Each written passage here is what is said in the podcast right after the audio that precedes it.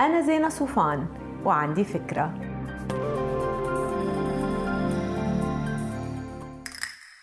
هاي. خلاص نويتوا تقضوا عمركم مع بعض. ألف ألف مبروك. بتمنى تكونوا عملتوا واحد من أهم الأحاديث قبل الزواج لحتى توفروا على حالكم متاعب كتير بالمستقبل. حديث شو؟ حديث المال. لا مش محرج ابدا هيدا النقاش. بل هو واجب لأنه الصحة المالية جزء ما بيتجزأ من صحة العلاقات الزوجية والعلاقات الأسرية. هاي شوية نقاط لازم يتم إثارتها قبل الزواج لحتى توصلوا لأرضية مشتركة. لأنه الناس بموضوع المال بتتباين نظرتهم وهيدا شيء طبيعي جدا. كتير مهم تسألوا بعض عن وضعكم المالي الحالي. يعني ما بكفي كل واحد يعرف دخل التاني بالتقريب.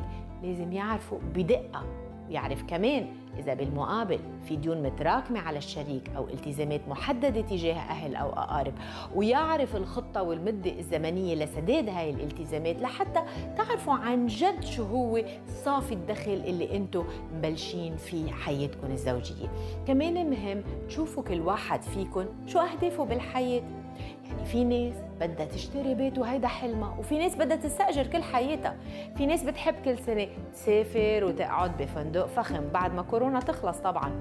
وفي ناس بتفضل إنه هي تشتري شيء مادي بالمصاري. يمكن في ناس بتحب المجوهرات يمكن بتحب تغير سيارة كل سنة. في ناس بتلاقي إنه هيدا صارف بلا طعمة. إذا اختلفتوا ضلكن عم تحكوا لحتى توصلوا لتسوية تكونوا راضيين عنها أنتوا الاثنين. ولازم تقرروا كيف أهدافكم رح تتحقق. رح تعملوا ميزانية. مين رح يستلمها؟ كمان بشو بدكم تستثمروا يا ترى؟ واستثماراتكم مين رح يديرها؟ كمان لازم تشوفوا إذا كنتوا ناويين تفتحوا حساب بنكي مشترك بغض النظر عن دخل كل واحد فيكم ولا حسابين منفصلين وتتفقوا على توزيع المصاريف بيناتكم ولا يمكن رح يكون عندكم حسابين منفصلين وبعدين في واحد مشترك للمدخرات. طيب قد إيه النسبة اللي ناويين آه، تحطوها كل واحد فيكم من دخله لحتى تدخروا شهريا؟ بتعرفوا شو ممكن يكون مدخل منيح للحديث عن كل هاي الأمور؟ لما تكونوا قاعدين عم تحكوا عن ذكرياتكم وعن البيت يلي كبرتوا فيه سألوا شريككم كيف كانت علاقة أهله بالمال؟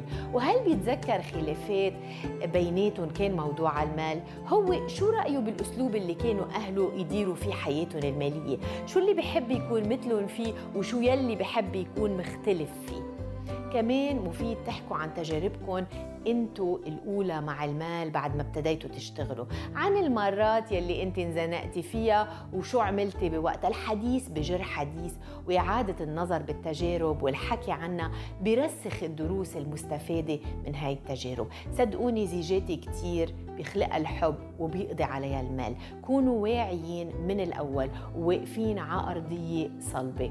وألف مبروك. بتمنى لكم حياة ملء الانسجام والتفاهم ما تنسوا تعملوا download للفقرة تعطوها rating وتساعدوني بنشرها bye